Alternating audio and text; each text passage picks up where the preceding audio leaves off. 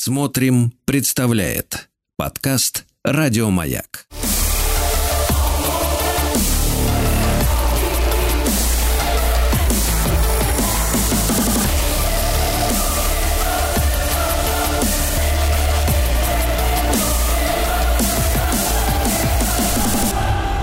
Обратная сторона музыки.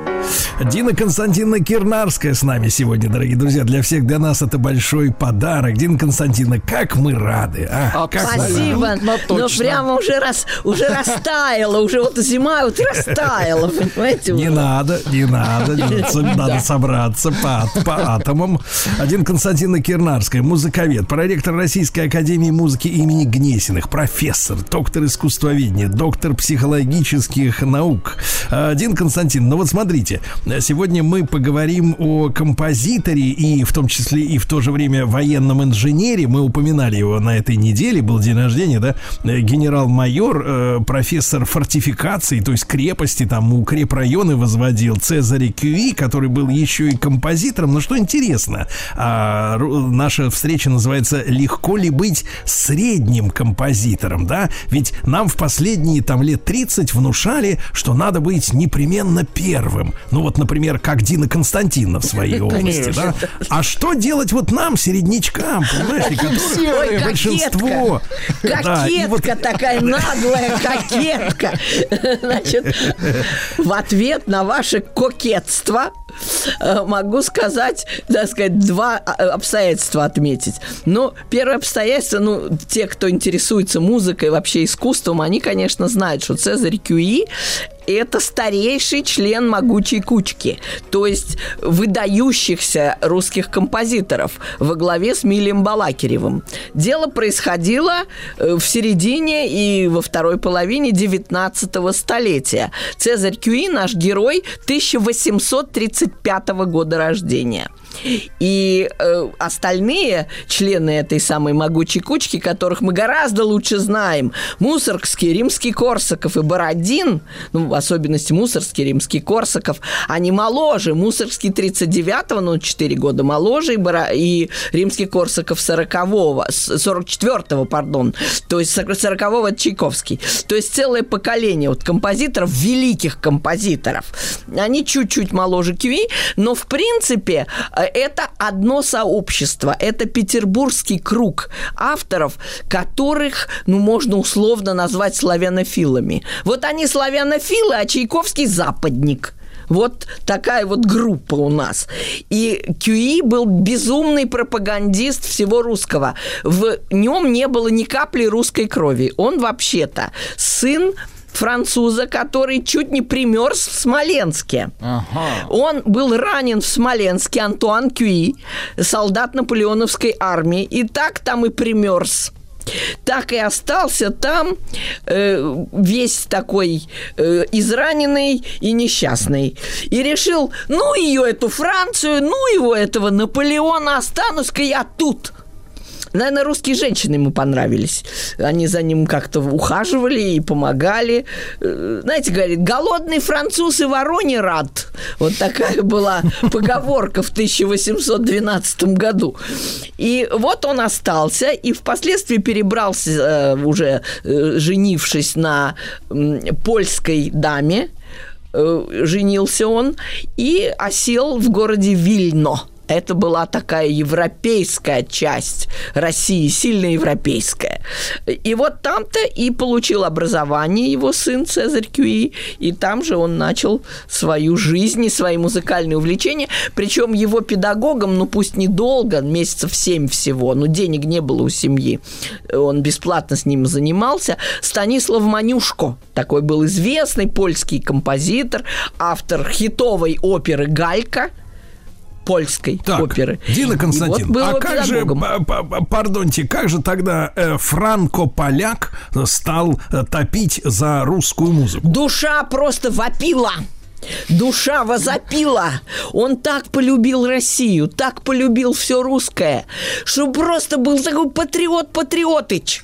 Таких... Это же поискать вообще. И кроме того, он, естественно, знал прекрасно французский, ага. это семейный язык. И интересно то, что он был своего рода мостом между Россией и Европой. Вот вам и средний. А в музыке ведь какую идею он подчеркивает? Э, самим своим существованием QE. Вот одна из идей – это та, что в музыке много специальностей. Не обязательно быть великим композитором или даже выдающимся пианистом там или кем угодно. А он был пропагандистом русской музыки. Он написал первую на французском языке книгу «Музыка в России», так вот скромно называлась. В конце 19 столетия она вышла в Париже. Он писал статьи в «La Revue Musicale», такая была музыкальная газета французская, и он писал о русской музыке, о русских авторах. Это был просто тот, кто вынес на сцену, ну, наряду с другими, э, русскую музыку, но он вынес даже ее еще ближе к, можно сказать, к парадному входу вынес эту русскую музыку, поскольку это была первая книга. И позже так получилось. Но давайте послушаем просто давайте. мое любимое. Значит, его романс, романс э, э, «Если жизнь тебя обманет». У нас есть давайте, такой романс. Есть. Коротенький. Если жизнь тебя обманет, не печалься, не сердись, в день уныния смирись, день веселья, верь, настанет.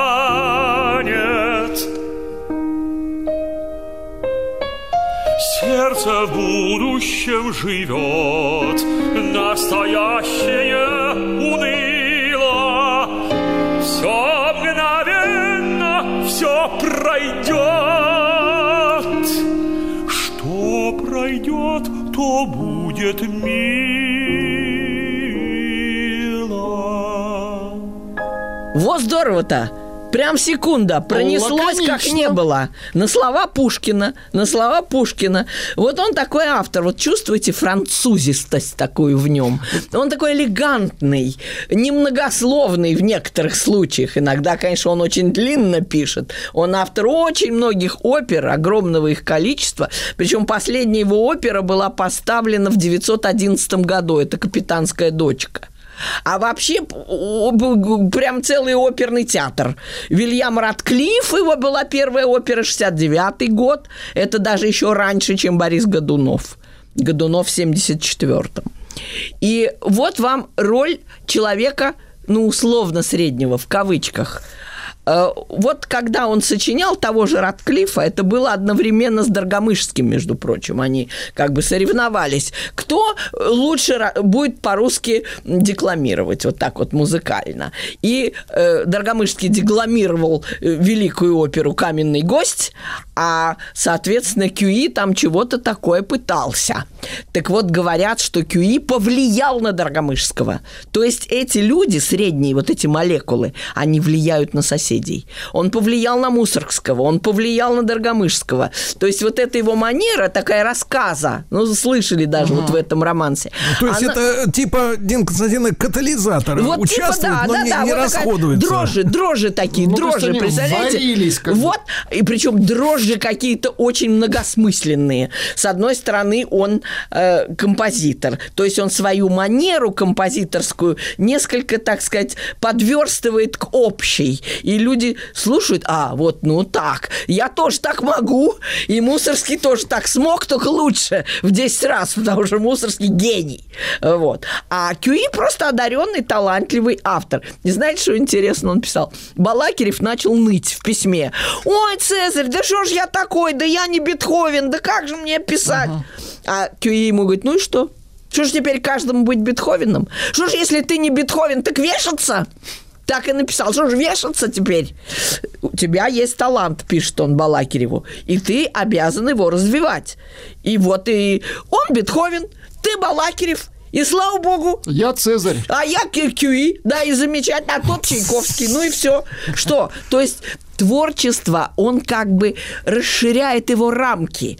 Он выводит на сцену не только гениев, но просто талантливых людей, интересных людей, достойных внимания людей. Ну что, его назвать можно продюсером отчасти? Отчасти, да. В каком-то смысле, да, потому что он критик. Угу. Он очень способствовал. Людям же надо все словами разжевать. Мало ли что там звучит, словами надо.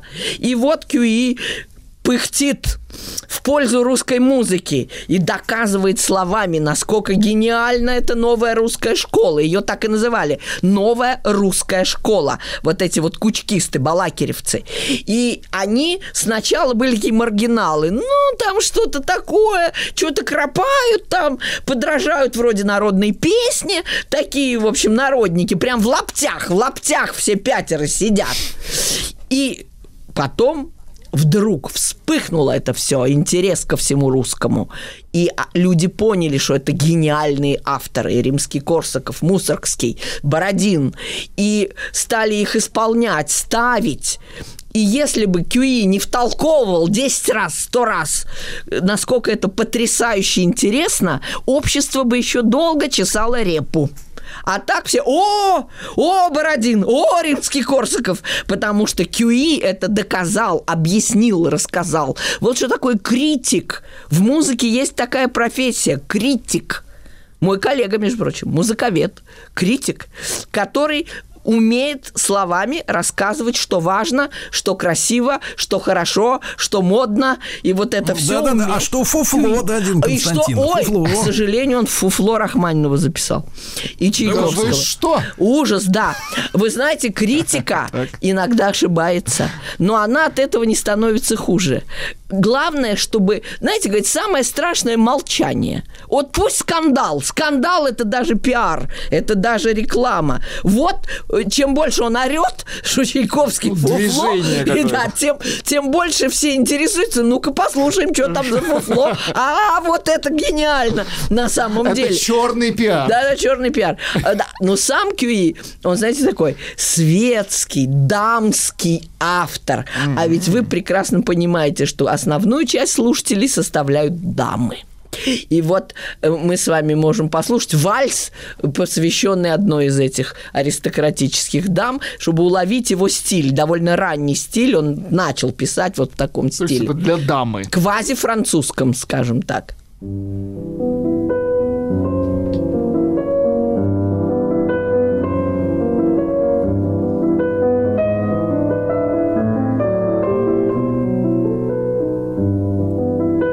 Сладкие слезы потекли. Ну, неплохо. Вздыхает. Подбирается. Клинья подбивает. Сейчас. Да, я согласен, Дин Константина. Женщина ля, должна ля, страдать. Да. И знать, та-та-та. И тут такая история произошла. Да, мы его обожали. Просто обожали. Его музыка, вот нам смешно, потому что мы уже на гениях помешаны. Кстати, вот скажу вам такую штуку. Я как-то училась с одаренной очень девушкой, Елена Пальдяева такая, э, музыковед тоже мой коллега. Она очень хорошо э, обозвала э, современное искусствознание вообще, и музыковедение тоже. Говорит, да это не история музыки, это шедеврология. То перекормлены. Есть перекормлены гениями. Да. Правильно совершенно Вадим говорит.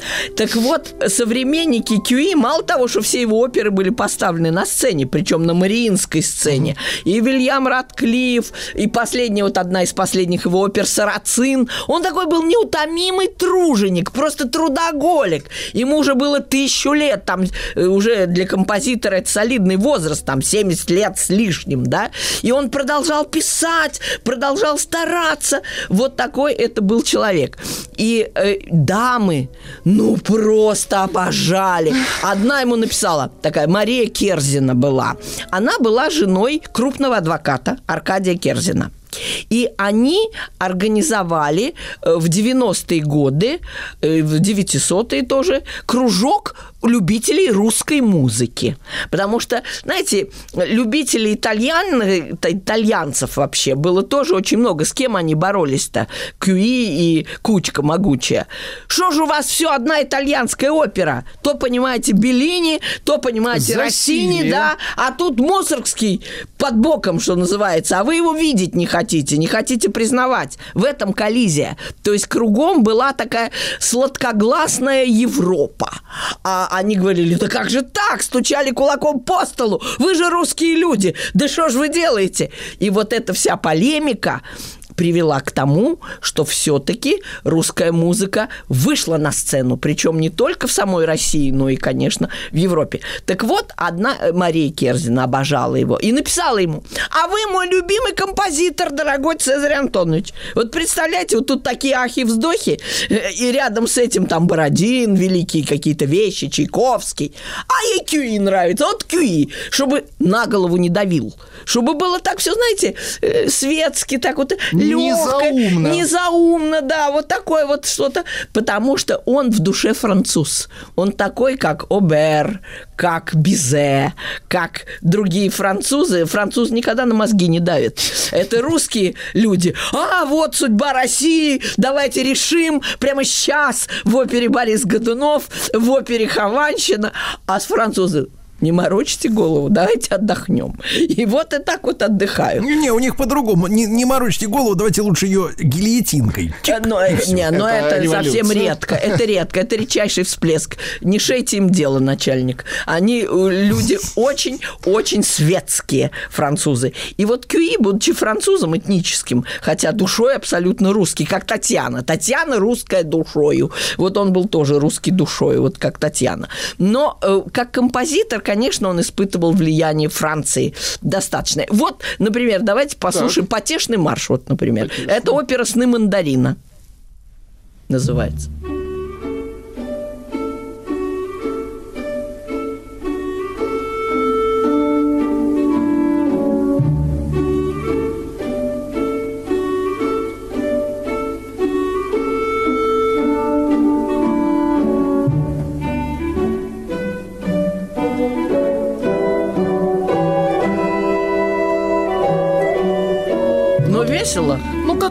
Детей, знаете. Да, детская такая, детская такая Чтобы музычка. было понятно. Да, вот, вот. Так это же хорошо. Это Не хорошо. зря Мария Херсин, ты прям в него влюбилась.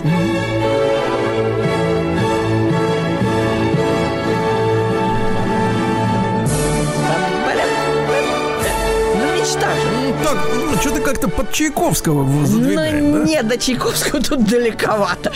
Вот мы с вами, помните, слушали Моцарта и Сальери? Вот я даже сейчас еще раз их напоминаю. В чем разница? Это, в общем, такой поп-композитор, как Сальери. Это очень талантливые люди, но они пишут в таком популярном стиле. И вы как бы предчувствуете каждую следующую ноту, каждую следующую мысль. Вы можете с ними, можно сказать, слиться душой. Ну, подпевать. Подпевать, можете. да, или как бы продолжать угу. даже, продолжать. Попробуйте Моцарта продолжить. Вы никогда не догадаетесь, что он хотел сказать. И когда он скажет, вы ахнете и будете говорить, боже мой, какая красота! Я никогда ничего подобного не мог бы представить. В этом разница между классикой и поп-музыкой. Вот. И поэтому, конечно, но это много времени бы заняло еще раз там вспоминать Сальери, но мы можем там пять э, звуков изобразить, и вы вспомните. Давайте прям буквально буквально минутку. вспомним. Да, 20 секунд, 10 секунд.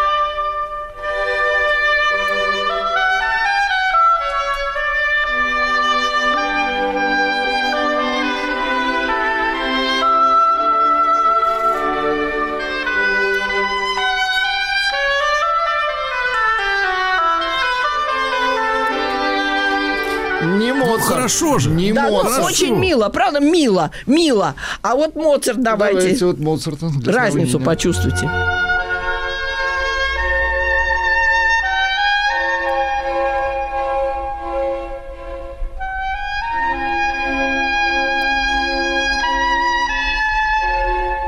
петляет все время. Изощренный.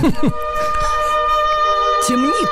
Темнит, да-да-да увиливает.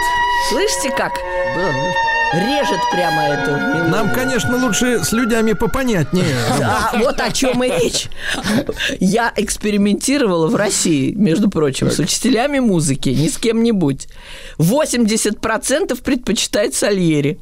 То есть, когда не объявляешь, кто есть кто, да, то Моцарт нравится всего 20%. Так Дина оно и Константина, те же самые люди бодягу за дорогое вино принимают. Ты понимаешь, что происходит, да?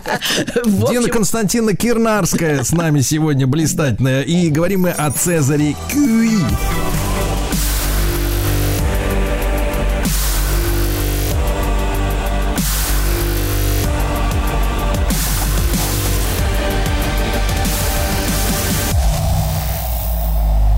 Обратная сторона музыки.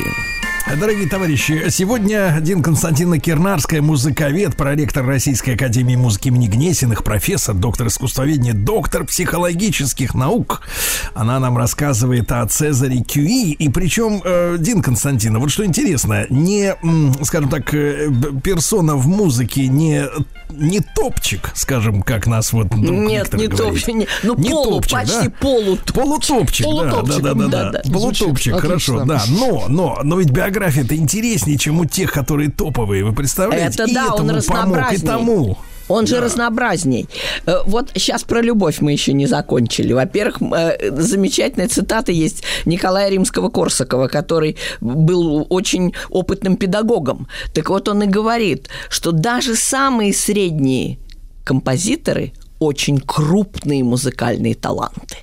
Если вы возьмете, ну, условно, не хочу никого обидеть, там, я не знаю, любого дирижера очень знаменитого, с большими гонорарами, если вы возьмете какого-то очень маститого исполнителя с такими же гонорарами, ну, какого угодно, хоть Мацуева, которого все знают, хоть Березовского, которого все знают, пианиста, да, да мало ли кого, по сравнению с ними, Кюи – это Монблан – это Джумалунгма.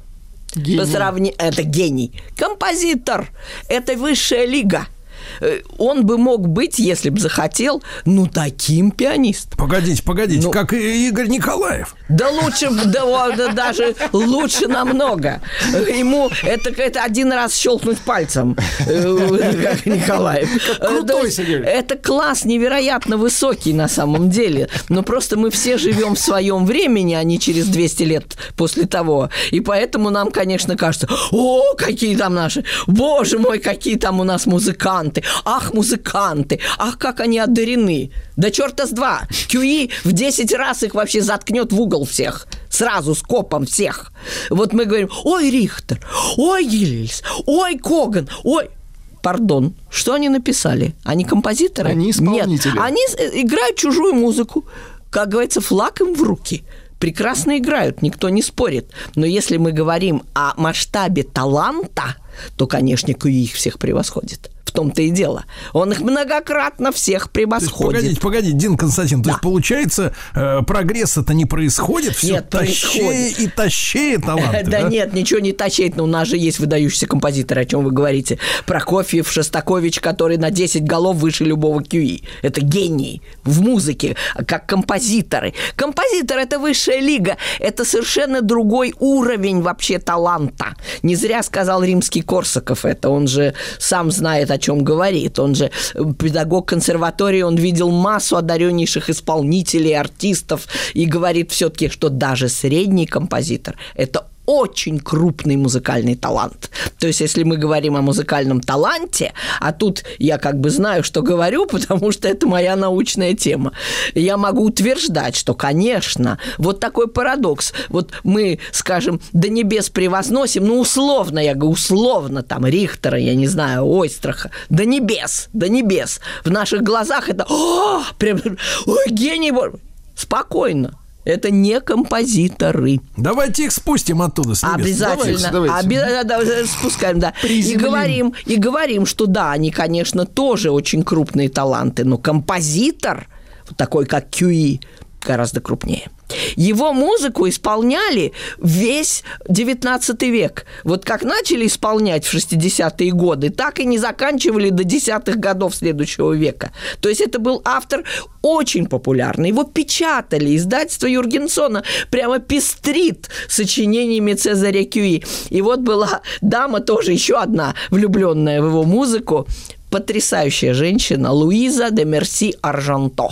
Мы должны это имя запомнить. Она обожала русскую музыку, причем с легкой руки Кюи. Он понравился ей. А потом она уже познакомилась с Бородиным, с другими авторами. Она жила в Бельгии, в Льеже. И организовала в 1885 году, зимой, организовала в декабре 85 года потрясающий концерт русской музыки. Причем денег не было платить артистам, она сама играла. То есть это такая пианистка, о которой Кьюи говорил, что она на уровне Балакирева. Ну, это вот Рихтер – Угу. Ну, Балакирев, да, да. гениальный тоже автор. А вот так спрошу, а вот так спрошу. Так. Поскольку ведь наш Цезарь Антонович, что он а, был ведь личным преподавателем э, Николая II, да, Николая Саныча. Да. Я так понимаю, что в советское время не заладилось с популярностью. Нет, Киви, да? нет, ну его тоже играли, конечно, но меньше, ну гении есть, ну куда еще ему рваться, куда? На фоне Мусоргского, на фоне Римского, Корсакова, он, конечно, бледнеет. Так вот они вдвоем приехали в Льеж. Успех был такой, их просто просто осыпали цветами. Они были герои дня. Это сделала продюсер Мерси Аржанто, Луиз, Луиза. Они очень дружили с Кюи. Он часто отдыхал у нее в имении летом. И э, когда она уже заболела, он привез ее, думал, может, в Петербурге вылечат, помогут. Но не помогло, она была очень больна. Так вот, она за свой счет заказала портрет Кюи Илье Репину и мы имеем потрясающий портрет Цезаря Кюи в военной форме, красавца, такого уже в летах, это же уже 89-й год, Ильи Ефимовича Репина. Причем он был так тронут тем, что она за свой счет заказала его портрет, что он ее портрет сделал бесплатно. Вот. Она уже была очень слаба, болела. Вот такая вот была патриотка русской музыки. Она написала книгу Кюи, она о нем написала книгу и собирала материалы для книги о Бородине. То есть она была ну, невероятной. Фанатка была. Фаната русской именно русской музыки. Mm-hmm. Хотя сама француженка э, очень состоятельная дама, потрясающая интеллектуалка. Она очень талантлива. Она ученица Тальберга, очень крупного пианиста, и замечательно играла вообще. И когда Кьюи сочинил очередную оперу, он их пек просто. Сочинил оперу «Флебустьер» называется, на французский сюжет. И ее ставили в Париже, кстати, она была поставлена, его опера. Uh-huh. То, чтобы рукопись не потерялась, это же почта, пересылали, она 700 страниц нотного текста переписала собственноручно. Луиза Мерсье Жанто. Э, изумительная совершенно дама. И вот какие поклонники были. Как говорит, скажи, кто твои друзья, я скажу, кто ты. Вот вам, пожалуйста, какие друзья у Кьюи. Причем не просто друзья, а поклонники таланта. И вот обязательно надо успеть сказать, что его занятия музыкой не просто не мешали его основной профессии, а даже стимулировали ее. Так что, друзья, занимайтесь музыкой, будете как Кьюи. То есть у него будет потрясающая карьера. Вы правильно говорите, генерал-майор – это фантастическое, уже высокое очень воинское звание он всю жизнь преподавал в артиллерийской академии, военной инженерной академии. Это разные две академии. Он преподавал. И э, вы знаете, какой он подвиг совершил, друзья? Мы должны его в связи со Второй мировой войной, с Отечественной войной вспомнить еще раз. Была такая история. В 90-е годы у него был спор научный. Он еще ученый, военный инженер. Он утверждал, что фортификация, то есть укрепление, оборонительные укрепления, вот эти линии Мажино, линии Маннергейм, да, да, это да. все фортификация. Это э, вот э, заграждение, да, против неприятеля. Они имеют огромное значение в современной войне. Ему все возражали, да что вы, да ерунда, сейчас артиллерия так развивается, уже они никому не нужны, эти ваши укрепления. Нет, нужны, настаивал Кьюи. И в 90-е годы по его проекту, личному проекту, в Севастополе стали возводить оборонные укрепления – Потом деньги кончились. И закончили это строительство по проекту QE только в 1933 году, в 1933. И историки Отечественной войны утверждают, что если бы не эти заграждения, не эти укрепления, Севастополь в Отечественную войну пал бы на полгода раньше.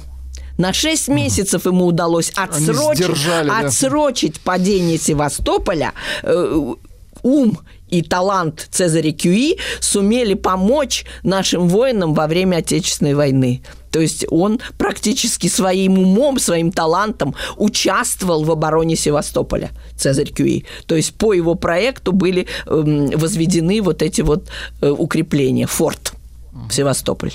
Вот такой это был талантливый человек.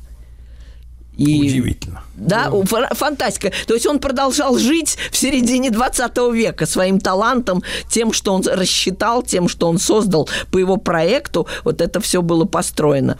Так что, видите, как способствует развитию вашего основного дела хобби. Ну, у него это было как бы хобби. Да, да, да. Дим Константин, ну, а хобби, как он, да. вот, вот вы расскажите, по женской-то части охочий, Ой, это, а? по женской части я вам скажу э, сплетню, сплетню. Давайте. Я это... думаю, так. что с Луизой там был роман. Ага, Дело в том, вот что он фанатка. О, еще... Да слушайте, молодой мужчина в 50 лет живет в имении молодой дамы. Ну, там замужем, да, ну, да понимаете? Ерунда, ну, что такое замуж там в огромном дворце, где ау, собаку не найдешь. Это лишние подробности, Владимир. Да, да тем более мужа не найдешь. Да. Мужа, какое, где-то там вообще непонятно. Да. Ну, я, может, возвожу напраслину, друзья, но я не могу себе представить такую преданность женщины только из-за музыки. Ну, ну, прям такая преданность. Ну, у нее рука отсохла, пока она переписывала эти 700 страниц его оперы сомнительного, пардон, качества. Но э, современникам эта опера казалась, о, вполне, вполне. Ну, раз ее в Париже поставили. Да, но, тем не менее, у него еще была на французский сюжет э, тоже опера, называлась «Мадемуазель Фифи». Это вы не думайте, что мадемуазель, это так офицера звали одного. Э, но там была героиня, тоже дама сомнительного поведения. Русские цензоры взбрыкнули, сказали, да что ж такое? Слишком да мы так не можем откровенно. допустить на сцену, да. Это как у Верди опера «Травиата», целый скандал. И Кьюи пришлось как-то юлить, вертеться. В общем, эм, немножко профессию героини как-то так не, не, не упоминать, так уж очень открыто профессию. подрихтовать, да-да-да. И вот, значит, опера это была тоже, кстати, поставлена. Но вот представьте, оперы Кьюи шли везде. Они шли в Большом театре, они шли не, в Мариинском. Не подрихтовал профессию, а чуть-чуть да, все там как-то, да. Понимаете, текст можно всегда немножко поправить. Вот давайте послушаем. У него был, кстати, такой творческий всплеск. Его безумно вдохновило э, столетие со дня рождения Александра Сергеевича Пушкина. Э, безумные были торжества в 1899 году. И вот Кьюи присовокупил к этим торжествам целый сборник, 25 романсов на слова Пушкина. Их поют до сегодняшнего дня. Вот сейчас «Царскосельская статуя», один из таких романсов, его поет Дмитрий Хворостовский. Не кто-нибудь, а очень крупные певцы вообще поют.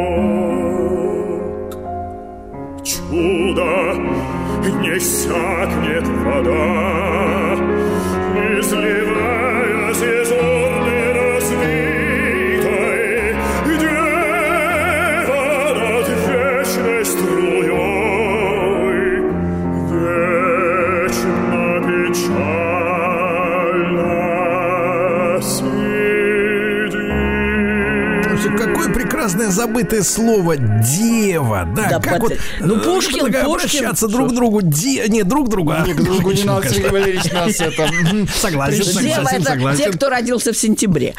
Сейчас да, да, такие ассоциации это вызывает. С вечной струей она сидит. Вы очень правильно заметили. С черепком, с красным черепком. Дина Константиновна, вы просто нам возвращаете фантазию.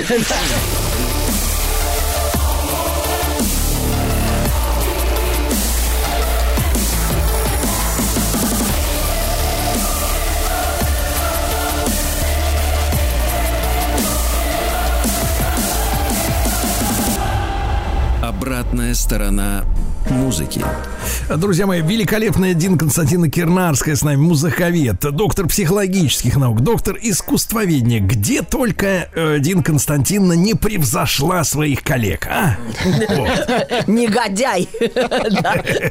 Пусть знают, да. Так вот, друзья, я говорила о том, что QE вообще, между прочим, да, был такой, ну, критик очень язвительный, такое перо ядовитое у него было, его все боялись, и э, он говорил про модерн, про современную музыку, ну, как, допустим, там музыка Скрябина, положим, там, или молодого Прокофьева.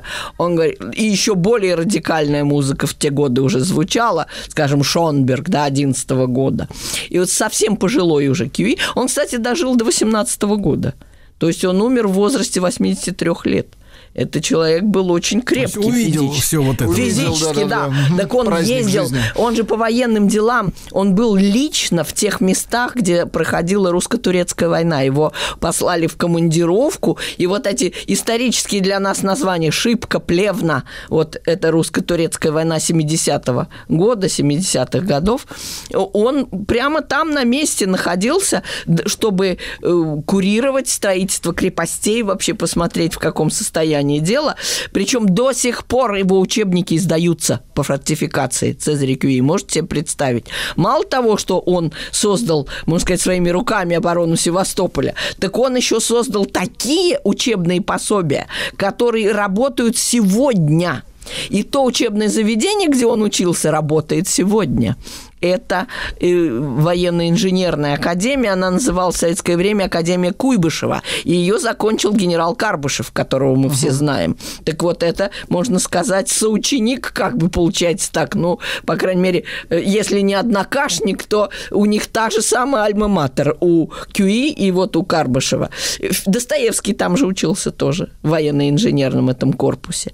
Так что это очень заслуженное учебное заведение. Так вот, он сам создал учебники – для военно-инженерного дела. Настолько он был не просто практик, не просто действующий инженер, но и педагог потрясающий, с огромным опытом. И вот его книги до сих пор используются. Так вот, он над модерновой музыкой издевался и говорил так, хотите быть композитором? Пожалуйста, вот, берем бумагу нотную, значит, разлиновываем, так. делаем такты. Потом мы, это прямо он так писал, потом мы надписываем название инструментов, прямо над каждой строкой пишем. Значит, там скрипки, там фаготы, там, не знаю, флейты, шо, что угодно, пишем там, просто оркестр. После этого мы, он говорит, совершенно в рандомном порядке, как бы сейчас сказали, лепим ноты любые на любые места, какие нам только хочется, да любые, просто не глядя. Знаете, как это обезьяна хвостом, вот как елозит по холсту, числа, да, общем, великий да. художник. Точно так же, как обезьяна хвостом. Шляп, шляп, леп, леп, да, налепили ноты. А бы какие. После этого вас объявят гений гением. Дин Константин, а вот вопрос, э, вы человек откровенный. А почему, э, из-за чего так началось-то вот это бордельера э, в искусстве? С музыкой. А, началось, это началось от того, что приближалась Первая мировая война, и общество было в крайне напряженном таком негативном ожидании, ожидании катастрофы. И вот это показательное произведение «Лунный Пьеро» Шонберга, 11 год, это вот то а, вот такое, да? Так все сразу почувствуют, господи, конец света вообще, полундра, конец света, все, бежим. То есть обществу делали предупреждение, что что-то не то. В воздухе ужас, вот этот экспрессионистский ужас, его надо было выразить как? Смести все со стола, так сказать, перевернуть стол, показать, что ну, ну, ну все, мы приближаемся к катастрофе. Как это скажешь? Ты не можешь этим сладким языком, как вот Кюи, да, угу. этим языком. Вот покажите его сюиту, сюиту вот давайте. его язык, да, мы еще раз вспомним.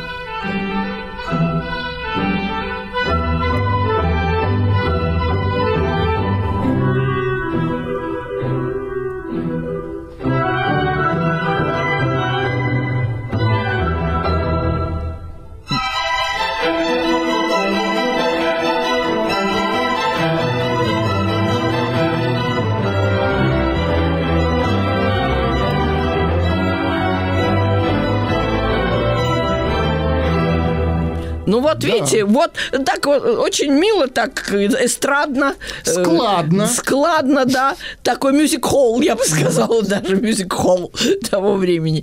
Э, э, ну и, конечно, он, как человек, выросший в нормальной среде, он, э, конечно, очень-очень сопротивлялся этому модерну, но он уже был старенький, что там сопротивляться? Это уже сметает все, это уже другое совершенно брюзжал течение. Просто. Да, да, он брюзжал, естественно, да. Да, Другая но сейчас-то, Дина эра. Константиновна, а какая зараза? Сейчас уже пост-постмодерн. А вот пост-пост же... совершенно другой. Он вернулся на круги своя.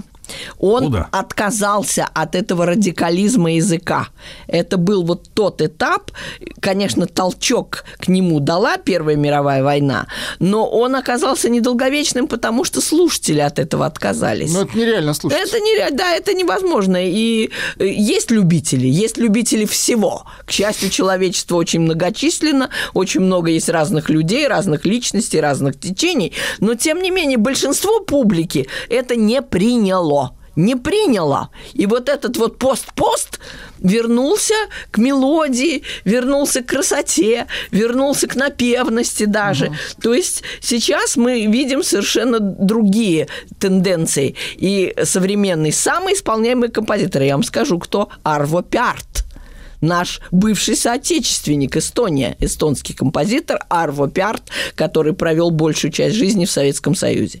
И вот э, это самый модный автор сейчас. И он вернулся к такому более простому изложению. Ну, не такому, как Кьюи, не настолько эстрадно, но, по крайней мере, очень просто пытается говорить со слушателем доверительно. Угу. Именно. Да. Надо, Дин Константиновна, попроще, как вы. Вот и люди тянутся, понимаете? Помягче, да. Поширше смотреть, да-да-да. И масло эм, намазывать погуще, да-да-да. Дин Константин, ну мы вас очень любим. Вам огромное спасибо за нашу новую встречу. Дин Константиновна Кирнарская. Дин Константин, забыл спросить, вы где-нибудь лично-то Нет, сейчас пока, вот сейчас пока хорошо, нет, все какие-то закрытые мероприятия, закрытые мероприятия. Очень хорошо. Еще больше подкастов «Маяка» насмотрим.